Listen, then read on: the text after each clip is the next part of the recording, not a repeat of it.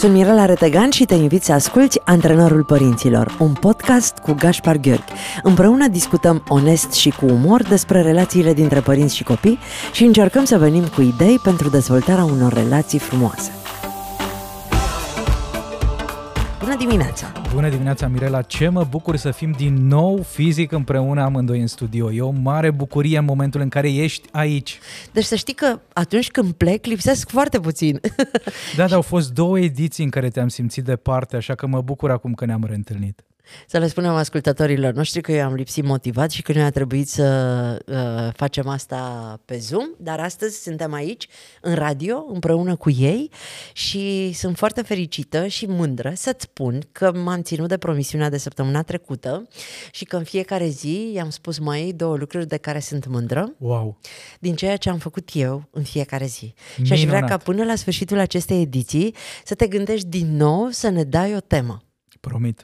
Știi că foarte mulți oameni ne scriu despre asta, că așteaptă să audă tema pe care noi o dăm pentru săptămâna dintre ediții. Ce bine, e minunat pentru că dacă noi reușim să punem și în practică ceea ce învățăm sau ceea ce auzim, copiii se vor bucura și mai mult. Înainte de a intra în tema emisiunii, există o regulă uh, în uh, tehnicile pe care voi le faceți? Există o tehnică uh, din care să putem învăța în cât timp devine obicei un lucru pe care îl faci zi de zi? Aici sunt diferite studii care ne arată că e nevoie de o perioadă suficient de lungă de timp. În uh, psihologia asta populară circulă numărul 21. Oamenii cred că dacă repezi de 21 de ori o activitate e suficient. Psihologia științifică ne spune că e nevoie de minim 66 de repetiții la comportamentele care nu sunt foarte complicate. Însă dacă vorbim de obiceiuri mai complexe și mai dificile, s-ar putea să fie nevoie de minim un an de zile, Mirela, pentru a integra acea activitate și după aceea să o facem uh, fără să consume foarte multă energie din partea noastră. Uite, eu aș vrea să uh, îmi spui legat de introducerea uh, în viața mea a obiceiului de a face mișcare. Oh, cred că e nevoie de minim un an de zile pentru asta. Ok, am făcut deja 15 zile. Sperăm că o să zici 21 și să mă opresc pentru că deja a devenit nu, obicei. Nu e, nu e suficient. Bine, la anul pe vremea asta, o să-ți spun, Gașpar, ai avut dreptate, uh, mișcarea de dimineață a devenit un obicei în viața mea. Dar până atunci, mai avem multă pâine de mâncat și multe file de scris. Hai să vorbim astăzi despre subiectul acela la care ne-am gândit amândoi. Pentru că îmi spuneai uh, despre cartea pe care voi ați uh, uh-huh. lansat-o acum și mi s-a părut foarte interesant cum președintele Americii uh, și-a dat voie să vorbească despre cea mai grea pierdere pe care a suferit-o în viața lui și tare ne ferim să vorbim despre lucrurile astea. Cumva o să, o să încercăm să împachetăm la radio subiectul, pentru că nu vreau să o să-l privim dintr-un unghi dramatic, ci uh, să ne ajuți tu, psihologul nostru, uh, să ne descurcăm într-o astfel de situație. Exact, subiectul pe care îl abordăm astăzi e legat de moarte, e legat de acea pierdere care ne doare cel mai tare în momentul în care o persoană dragă, o persoană apropiată nu mai este fizic alături de noi. Și în această carte fenomen, din punctul meu de vedere, președintele Biden își adună curajul de a scrie din perspectiva tatălui care și-a pierdut fiul la vârsta de 46 de ani, asta în condițiile în care el mai suferise niște pierderi majore în urmă cu câteva decenii. Fiul avea 46 Fiul avea de ani. 46 de ani și în urmă cu câteva decenii, prima soție a președintelui Biden și fetița lor de 13 luni au murit într-un accident de mașină. Și în această carte, tatăl Biden, pentru că nu e vorba despre viața președintelui, își propune să descrie ce om minunat era acest fiu al lui, Bău, care fusese implicat uh, în tot ceea ce ține de această energie dusă pentru patrie. A fost decorat ca veteran uh, după războiul din Irak, s-a dus în Kosovo, doar că la un moment dat s-a îmbolnăvit foarte tare și în mai puțin de un an de zile a trecut în neființă. Și pentru că a vrut să dea un sens acestei dureri și acestei suferințe, a publicat această carte în care vorbește despre cum reușim noi să depășim aceste momente cu intenția de a trăi și de dragul persoanelor care fizic nu mai sunt alături de noi. Și acum dacă ne întoarcem la subiect, probabil că una dintre cele mai dureroase experiențe pentru un copil e să-și piardă părintele sau pentru un părinte să-și piardă copilul. Și nu poți trece, Mirela, printr-un astfel de proces decât întâlnindu-te cu foarte multe emoții negative. Știi ce se spune? Că atunci când uh, un uh, copil uh, își pierde părintele, se spune despre el că este orfan, mm-hmm. iar pentru un părinte este o durere atât de mare încât încă nu i s-a găsit un nume. Exact, exact. Cred că în momentul în care părintele își pierde copilul, ceea ce se întâmplă întâmplă la sfârșitul doliului, dacă se încheie acest doliu, e că acest părinte învață să trăiască cu inacceptabilul cu ceva ce nu poți accepta, ceva ce nu poate cu adevărat să își găsească loc în viața ta, pentru că este mult prea dureros. Ordinea firească a lucrurilor e să meargă întâi generațiile mai mari și abia după aceea generațiile mai mici. Însă viața nu este perfectă, din păcate, și ne întâlnim cu tot felul de experiențe dureroase despre care este important să vorbim.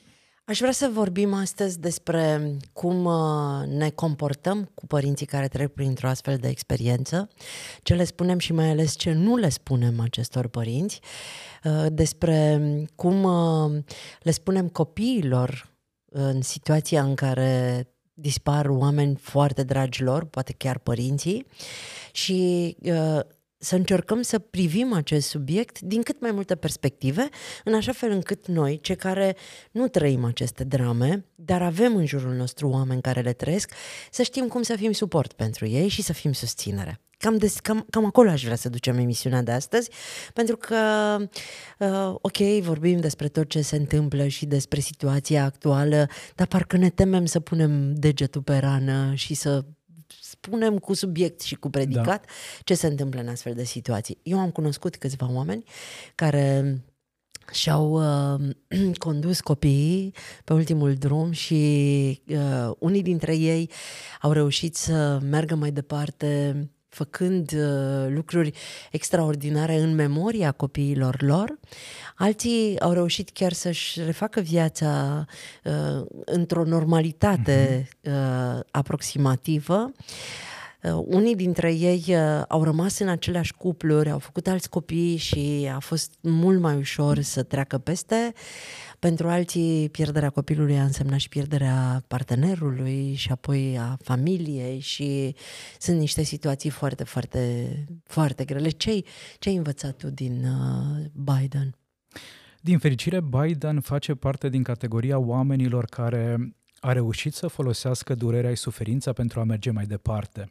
Nu s-a victimizat, nu s-a lăsat copleșit de tot ceea ce a simțit și tot ceea ce a trăit, descrie experiența tatălui care e nevoit să-și îngroape copilul, însă în același timp își dă seama că e foarte, foarte important, Mirela, să trăiască și numele băiatului care nu mai este prezent. Și cred că în momentul în care reușim să punem lucrurile în maniera asta într-un context și ne dăm seama că da, cel care nu mai este fizic alături de noi va trăi pentru totdeauna în amintirile noastre, în gândurile noastre, în alegerile noastre, în deciziile noastre, momentul respectiv e ca și cum acea persoană de fapt nu a murit din punct de vedere psihologic și emoțional, pentru că încă este vie.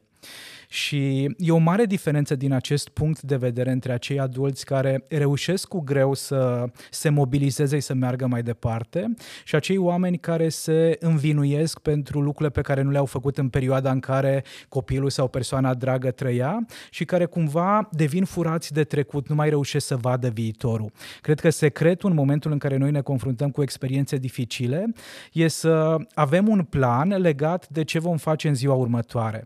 Să avem un plan legat de faptul că mai sunt mulți alți oameni alături de noi care sunt importanti. Și cum îmi fac planul ăsta, Gașpar? De exemplu, președintele Biden și-a dus energia către ceilalți copii. În momentul în care un copil moare, durerea părintelui este atât de mare încât deseori uită de ceilalți copii. Însă e atât de păcat că nu reușim să găsim uh, motivația necesară pentru a merge mai departe de dragul acelor oameni care sunt fizic alături de noi. Uite, eu vorbeam astăzi, uh, pentru că mă gândeam la discuția noastră și vorbeam astăzi cu cineva de la mine din echipă care și-a pierdut tatăl la 9 mm-hmm. ani și îmi spunea că uh, unul dintre uh, lucrurile dureroase pe care uh, le-a trăit a fost uh, faptul că uh, părintele rămas în viață s-a concentrat atât de mult pe durerea lui, uh-huh. încât uh, nici măcar nu și-a dat seama că și-a lăsat descoperit copilul. Da. Deseori ne fură această durere luciditatea, capacitatea de a vedea ce avem dincolo de ceea ce am uh, pierdut.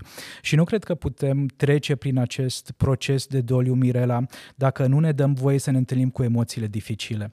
Și din păcate, atunci când vine vorba despre o astfel de pierdere, ce aud foarte des de la clienți în cabinet e, Gașpar, mi-e foarte teamă să vorbesc despre ce mă doare, pentru că am impresia că o să mă doare și mai tare. Și așa e.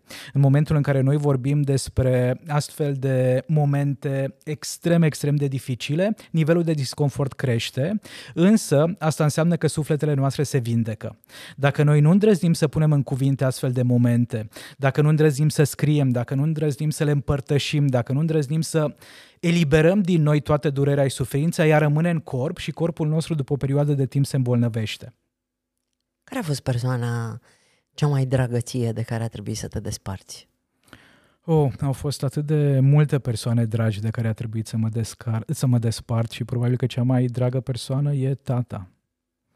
Și după tata, bunica din partea tatălui, bunicul din partea tatălui, bunicul din partea mamei, Uh, non-persoane, însă suflete foarte importante, mai multe animale de companie pe care le-am avut alături de mine în copilărie și la care mă gândesc și acum cu foarte mare drag, au fost câteva pierderi majore în uh, viața mea. M-a întrebat cineva zilele trecute dacă mă tem de moarte și am spus că nu mă tem, pentru că deja am atât de mulți dincolo, mm. încât uh, o să fiu fericită să mă întâlnesc cu ei.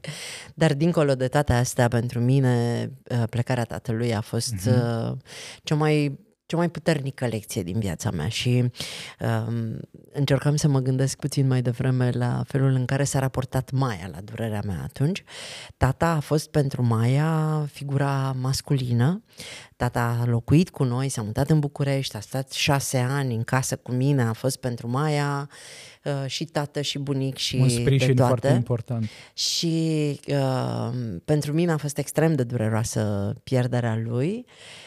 Am acceptat-o, dar uh, uh, m-a durut foarte tare și uh, încercam să uh, o fac pe Maia să să se simtă în siguranță mai departe, să înțeleagă că e un doliu, că jelesc, că uh-huh plâng, dar uh, asta nu va afecta pe ea cu nimic și că eu o să am la fel de multă grijă și că pe mine nu o să mă destabilizeze uh, pierderea tatălui meu.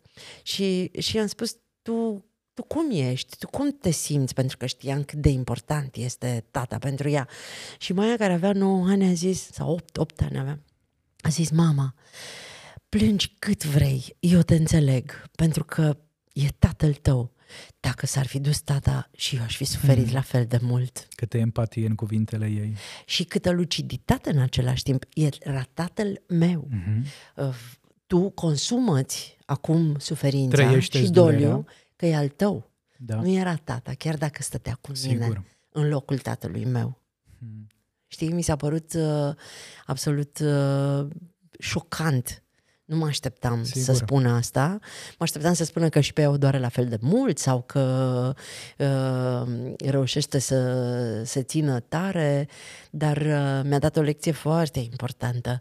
Tu concentrează-te pe relația ta cu tatăl tău, că eu mă concentrez pe relația mea cu, ma- cu tatăl meu. Mm, da. Și cred că aici foarte mulți oameni uh, devin neatenți. Uită că au o relație și cu cel care a plecat, dar și cu cei care au rămas. Exact.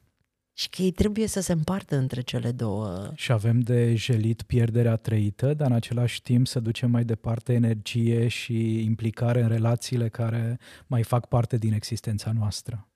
Oare de ce se tem oamenii atât de tare de toată povestea asta? Să ne temem și să pronunțăm... Eu, eu nu mă mai tem, adică aș vrea ca oamenii uh-huh. să înțeleagă uh-huh. când spun așa generic, uh, o spun uh, că vorbim în numele generalului.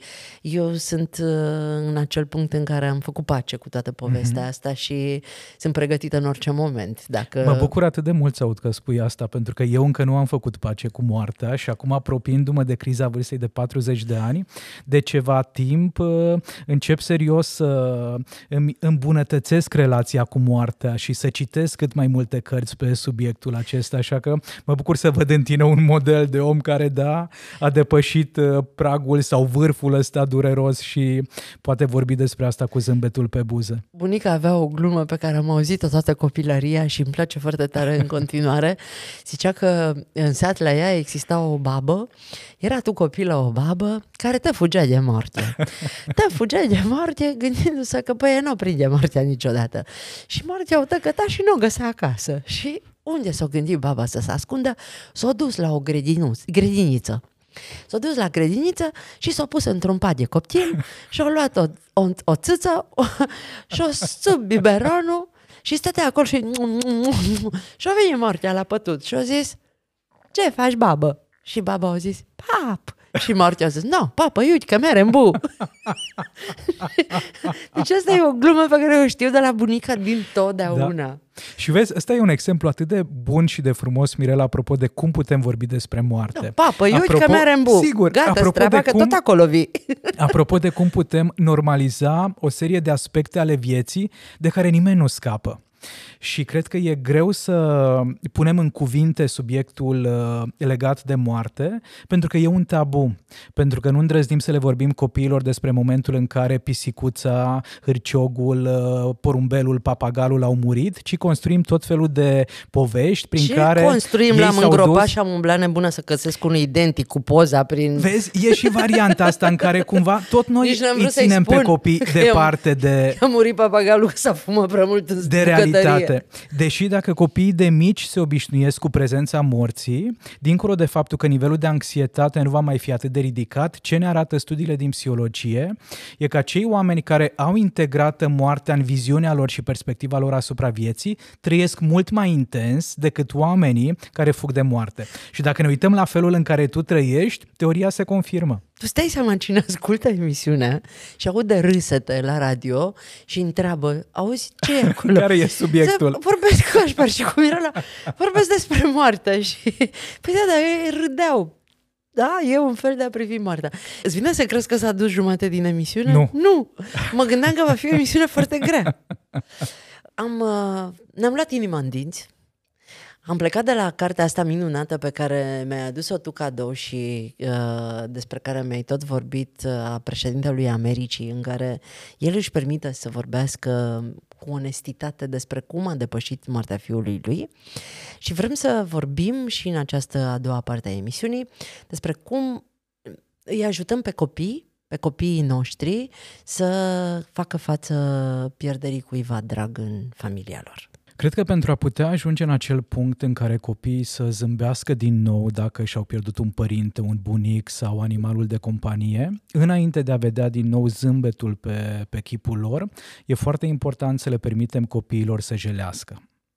E foarte important să existe acel spațiu, acea libertate pentru a te întâlni cu Dar le Spunem? Le spunem. Le spunem onest? Eu sunt adeptul adevărului și dacă într-o familie adevărul este o valoare importantă, atunci decât să mergem să ne plimbăm prin tot Bucureștiul pentru a căuta un papagal sau pentru a construi tot felul de povești despre faptul că pisica a plecat și și-a întemeiat o familie în altă parte sau cățelul și-a găsit marea iubire. E mai și... dureros pentru ei să afle că... că au fost părăsiți. Exact, ne mai vorbim de faptul că după o perioadă află adevărul. Pentru că se scapă părinții, se scapă o rudă la cina de Crăciun, întreabă cineva unde ați îngropat câinele și copilul, care câine? Pentru că câinele nostru e fericit undeva departe. Deci în momentul în care vine vorba despre o astfel de pierdere și mai ales dacă vine vorba de o ființă umană, în loc să construim tot felul de scenarii nerealiste, mai degrabă să ne oferim timpul necesar pentru a vorbi cu copilul despre ce s-a întâmplat și mai mult decât atât e sănătos să participe copilul la toate aceste ritualuri care reprezintă procesul de înmormântare. care nu sunt ușoare, nu sunt confortabile, însă ce am observat eu în cabinet e că acele persoane care s-au obișnuit de vreme cu astfel de tradiții fac față mult mai bine decât persoanele care în copilărie și în adolescență au fost cumva protejate într-o manieră exagerată de către cei din jur. Am înțeles. Și dacă eu, omul mare, nu sunt ok cu povestea asta, dacă eu nu știu cum să mă raportez la pierderea celelalte persoane, Asta ar putea să fie o provocare și de cele mai multe ori evităm să le spunem copiilor adevărul pentru că nu ne permitem să ne întâlnim cu propria durere și propria suferință, motiv pentru care o să fie foarte greu să mă întâlnesc cu durerea și suferința copilului. Și într-o astfel de situație, recomandarea numărul unu e să cerem ajutor de specialitate din partea unui terapeut, din partea unui duhovnic, din partea unei persoane care are mai multe experiențe de viață sau care deține mai multe informații apropo de cum anume putem aborda o astfel de situație și să ne dăm un pic de timp. Dacă eu în calitate de părinte nu pot să-i spun copilului meu că bunicul nu mai trăiește, că celălalt părinte nu mai trăiește, e o variantă și aceea în care cer ajutorul unui specialist și împreună cu specialistul îi povestim copilului ce s-a întâmplat și specialistul poate ajuta pe părinte să conțină și propria dificultate, dar și dificultatea copilului. De unde vine această preocupare a copiilor pentru moarte? A fost o perioadă în viața Maiei, foarte mică fiind, 3, 4, 4, 5, 6 ani, uh-huh. în care uh, îmi întreba în permanență, mama, tu o să mori? Uh-huh. Mama, dar tu o să mori? Uh, din fericire pentru mine, nu m-am temut să-i spun, a, da, toți murim. Absolut toți. Ideal e să murim cât mai târziu și Sigur. probabil că eu o să mor o, la foarte bătrână. O să vezi tu cât o să te chinui eu pe tine, că nu o să scape așa ușor de mine. Reușeam să duc uh-huh. discuția într-o zonă în care să nu zic că nu există și că mie nu o să mi se întâmple niciodată. Cât de important e să fim sinceri cu subiectul ăsta?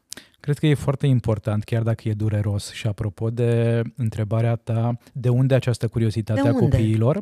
Pe de o parte, pe la vârsta de 3-4 anișori ne recomandă știința să începem să le vorbim copiilor despre moarte, pentru că ei încep să afle despre astfel de informații din povești, din, povești. din uh, exemplele pe care le văd pe stradă, o pisică călcată de mașină, știrile pe care le aud la televizor și mai mult decât atât, Mirela, aceasta nu este o informație dovedită științific, însă mai mult decât atât, cred că psihicul uman e atât de complex, ființa umană e atât de bine înzestrată de la natură cu tot ceea ce are nevoie pentru a evolua într-o manieră armonioasă și sănătoasă, încât cred că ajunge această informație în noi, începe să prindă rădăcini și apare curiozitatea legată de moarte. E ca și cum copilul ar invita părintele să-i povestească despre această parte a vieții de care nu scapă nimeni. Și eu cred că moartea este parte din viață.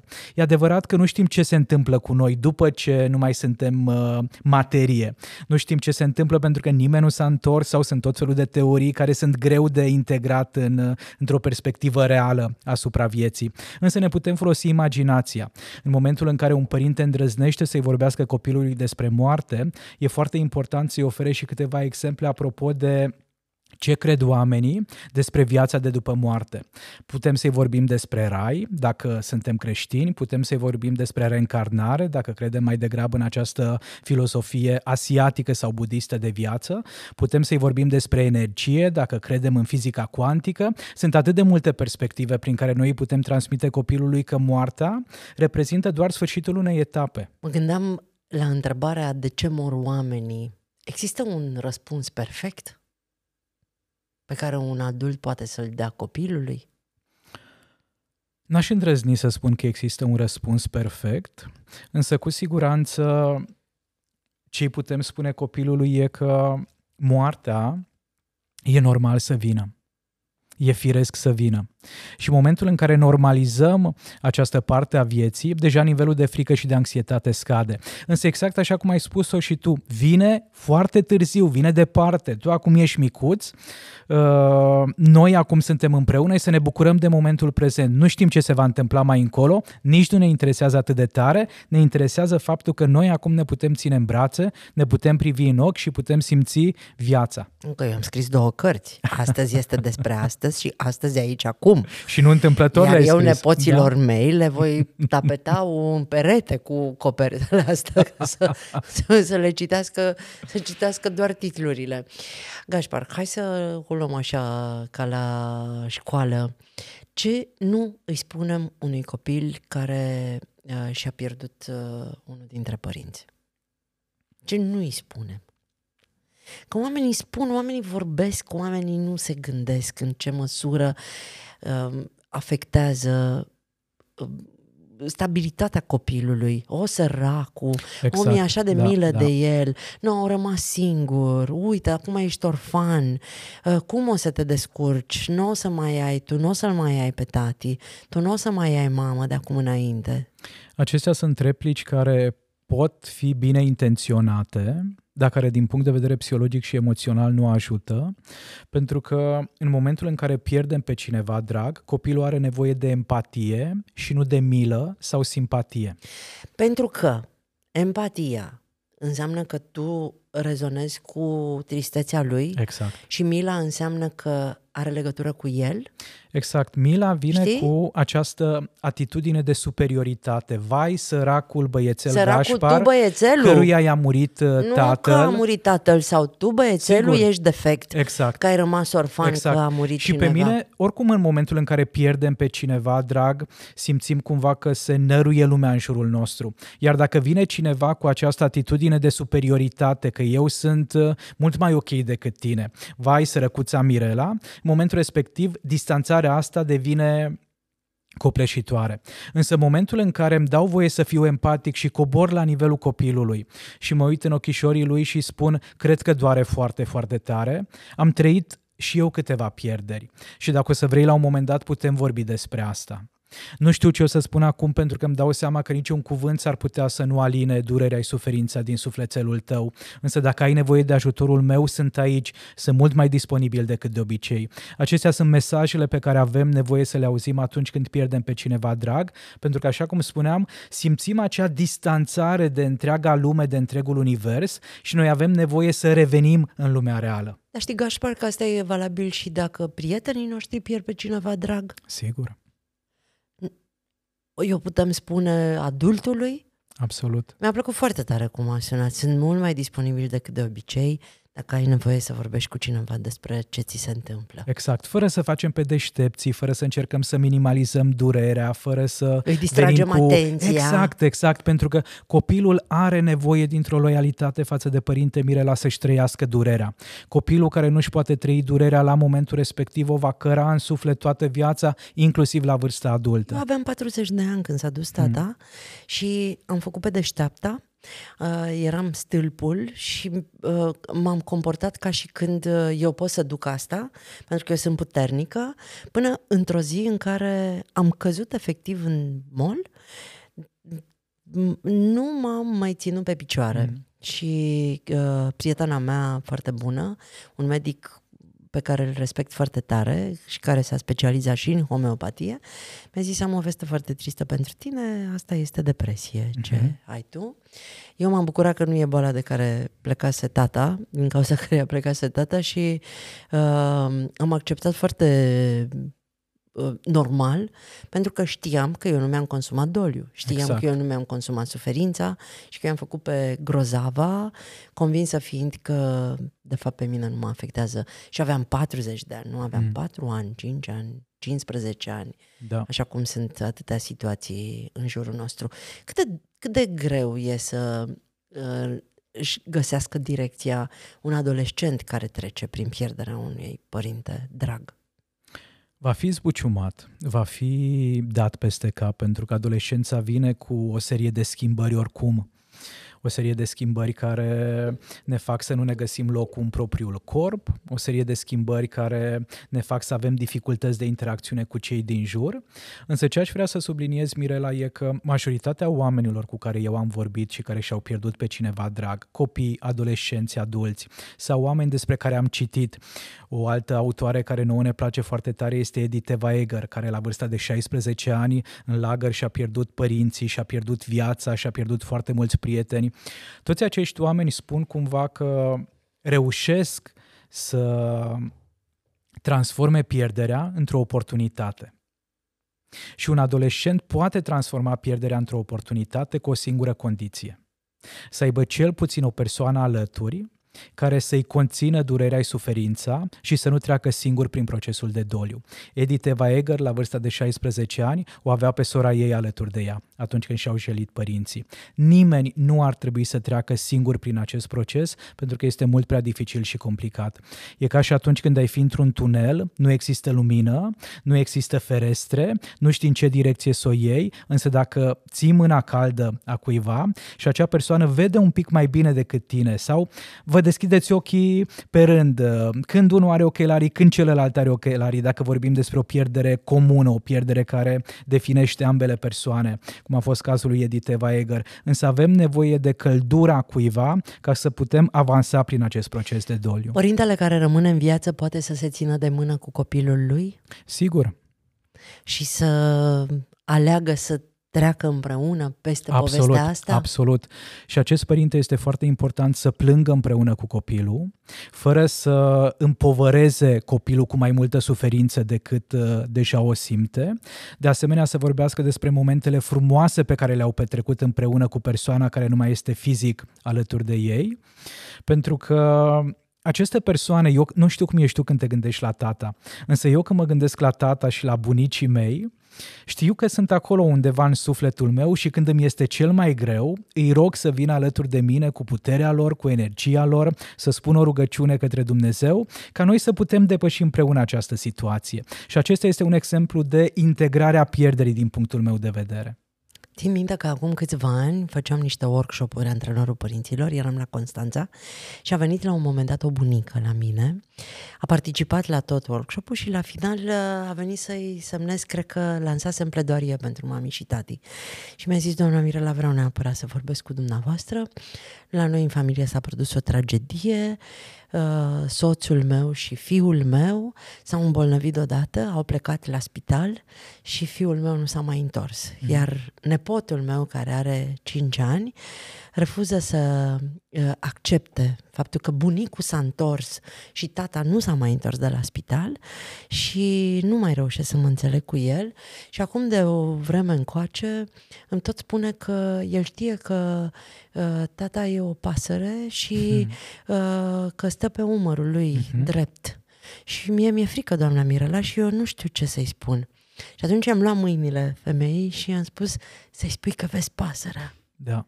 Să-i spui că o vezi și că într-adevăr tăticul lui este acum o pasăre și că doar voi, pentru că aveți o relație specială cu el, puteți să vedeți pasărea aia.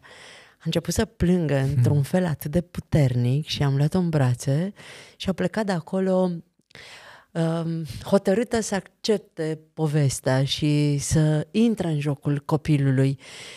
Asta am simțit că trebuie să-i foarte spun. Foarte frumos, da. Intuiția te-a ghidat foarte bine. Pentru că nu poți să-i spui unui copil că nu e adevărat ce crede dacă el crede. Poți să-i spui, dar nu ajută. Îi creezi și mai multă durere și suferință, pe când dacă intri într-adevăr în uh, universul copilului, el nu se mai simte singur și poate la un moment dat uh, își dă seama că da, indiferent de cât e de grea viața, dacă bunica, mama, o altă persoană este alături de mine, putem depăși absolut orice provocare. Și dacă i-ar spune termină cu prostiile astea? Nu există așa ceva? E ca și cum i-aș da o palmă. De ce? Pentru că uh, um, poate îl ajut să creadă în fantasme și să nu rămână cu picioarele pe pământ? Dacă eu îi susțin uh-huh. toate pornirile astea... Mintea omului sănătos la cap, Mirela, are nevoie să găsească sensul în absolut tot ceea ce se întâmplă și în tot ceea ce trăim. Iar dacă pentru acest copilaj de 5 anișori sensul morții și a pierderii tatălui a fost acela că tata în continuare există prin faptul că s-a transformat în această pasăre care este pe umărul meu și care nu va pleca niciodată, acest lucru îl va ajuta pe acest copil să depășească cu bine doliul, să aibă o adolescență frumoasă și o viață frumoasă pe termen lung. Deci n-am făcut rău. Deloc. Cum am gândit, bă. Deloc. Dar am simțit, uh, am simțit că trebuia să trebuia să ajut omul acela în momentul acela, să nu mai stau să mă gândesc. Gașpar, Fuh. să știi că uh, îmi imaginam mai greu subiectul. Serios. Dar uh, dacă noi reușim să vorbim atât de, um, de cald și de calm despre povestea asta, probabil că foarte mulți părinți care ne ascultă vor prinde încredere să uh, nu mai vadă subiectul ca pe un tabu. În, în cultura noastră românească nu există această lejeritate de a uh, aborda un astfel de subiect. Chiar dacă suntem un popor credincios, și ne ducem la biserică și uite, postim și facem toate ritualurile pe care am învățat să le facem de mici, ne temem de moarte. Eu nu înțeleg, mie, mie nu-mi rezultă asta cu cred în Dumnezeu, am credință că mi se întâmplă ceea ce trebuie să mi se întâmple, că uh, viața mea se datorează unei forțe supranaturale care știe ce e mai bine pentru mine și eu dacă respect niște reguli uh, impuse în, și pe care le găsesc în cărțile sfinte, uh, fac ceea ce trebuie și cu toate astea mă tem că o să mor mâine. Cred că sunt cel puțin două ipoteze prin care putem explica de ce se întâmplă acest lucru. Pe de o parte, atunci când vine vorba de pierderea cuiva drag, ne supărăm pe Dumnezeu și nu îndrăznim să vorbim despre asta. Ne este teamă că la un moment dat Dumnezeu ne va pedepsi sau vine această moralitate care îmi spune că nu ai voie să fii supărat pe Dumnezeu. De aceea încercăm să evităm subiectul și să trecem mai departe ca și cum nimic nu s-ar fi întâmplat. Pe de altă parte, Mirela, dacă ne gândim la bunicii noștri, străbunicii noștri, generațiile și mai de dinainte, au fost atât de multe pierderi umane. Atât de des mureau copiii în trecut și părinții care aveau o familie cu 3, 4, 5 copii ajungeau la un moment dat, sau și mai mulți copii ajungeau la un moment dat cu 2, 3 uh, decese în familie. Și acești părinți n-au vorbit despre durerea lor, n-au vorbit despre suferința lor, exact așa cum n-au vorbit despre supărarea față de Dumnezeu de ce le-a luat ființa cea mai dragă. Și atunci moștenirea noastră psihologică, am vorbit noi într-o ediție trecută de ce le lăsăm moștenire copiilor, dincolo de bunurile materiale, le lăsăm moștenire și acele dureri sufletești și emoționale cu care noi nu am vrut să avem de-a face. Și tot ceea ce au suferit ca pierdere generațiile anterioare, face parte din bagajul cu care noi mergem mai departe în viață. De aceea, în momentul în care bunicul, străbunicul și așa mai departe n-au vorbit despre moarte, cu ce drept să, viu, să vin eu acum și să pun în cuvinte un astfel de subiect care este un tabu atât de mare. Însă dacă nu voi face asta acum, nu se va schimba nimic în generațiile viitoare. E nevoie ca cineva la un moment dat să-și găsească curajul și cuvintele potrivite de a vorbi despre subiectele pe care nu știm cum anume să le abordăm. Eu fac parte dintr-o familie norocoasă în care bunica îmi spunea povești despre papă Iuche Merembu, despre felul în care moartea știa cum să își rezolve și eu am mai povestit asta, mama se juca cu noi de moartea da, când da, eram mici, ca să vadă dacă o să suferim când o să moară. Așa că pe mine m-au călit ai mei din acest punct de vedere și din fericire pentru mine chiar nu, nu mă tem de acest uh, subiect. Și să știi că l-am discutat cu Maia de foarte multe ori, cu relaxare și undeva în credința mea de mamă am crescut-o pregătind-o să trăiască fără mine din totdeauna.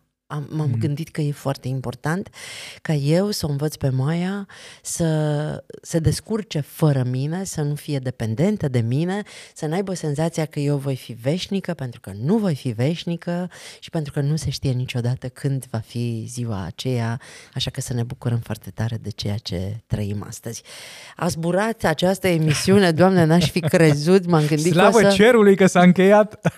Dragi ascultători, ediția de astăzi ar fi putut fi mai mai grea decât a fost. Din fericire, am reușit împreună cu Gașpar să abordăm un subiect greu într-o manieră prietenoasă. Până data viitoare, aveți grijă de voi și de cei pe care iubiți și nu uitați că în spatele unui copil lumină e un părinte soare.